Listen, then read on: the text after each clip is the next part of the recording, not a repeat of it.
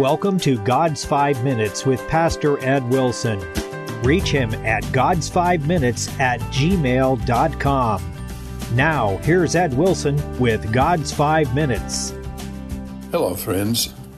In Second Chronicles seventeen, we read, "And the Lord was with Jehoshaphat, because he walked in the first ways of his father David, and sought not after Baalim, but sought to the Lord God his father, and walked in his commandments, and not after the doings of Israel.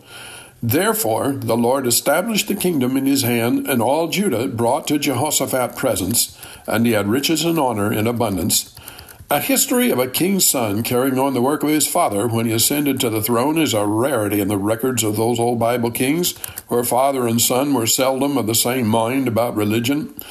But it is not only in kings' houses where that occurs. Many a home is saddened today because the children do not seek the God of their fathers.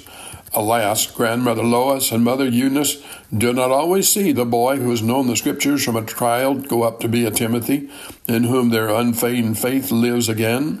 Blessed indeed is the home where the golden chain of common faith binds hearts together, and family love is elevated and hallowed by united worship and holy love of God.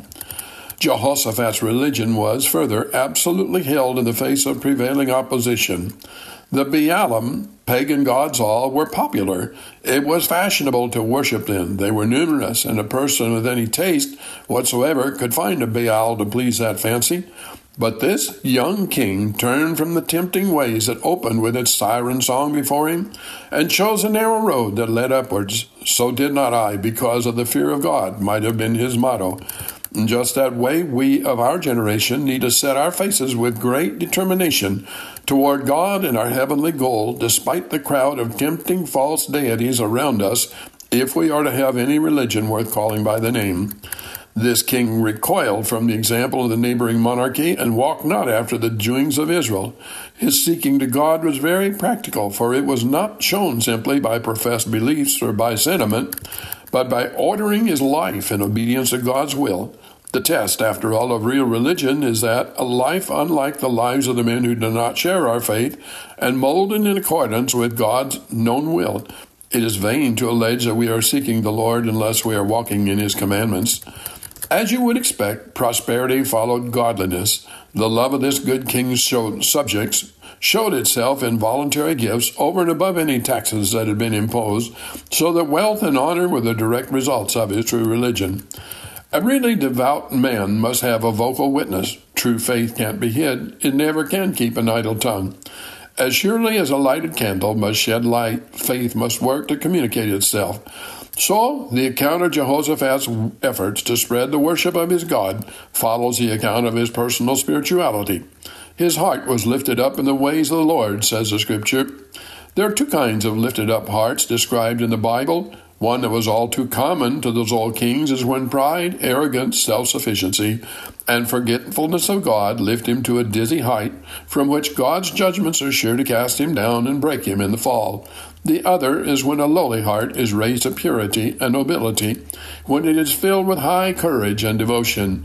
Then it shall be set on high, meaning beautified and enlarged with the ornaments of gentleness, integrity, fidelity, and wisdom. This being lifted up is entirely consistent with humility.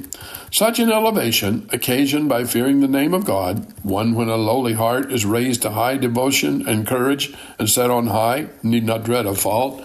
It has reached an elevation above earthly desires and terrors, and so is unfettered from walking in the ways of the Lord.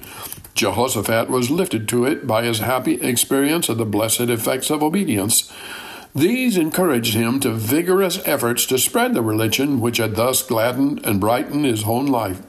Is that the use we make of the ease which God has given us? All about us is a world in need of the blessings that salvation brings. Lord, help us be examples of them as this old Israelite king was to his nation. Have you talked to God today? You have been listening to God's five Minutes with Pastor Ed Wilson. Reach him by email at gods five minutes at gmail dot com. Tune in next time to hear more encouraging thoughts from God's Word on God's five Minutes with Pastor Ed Wilson.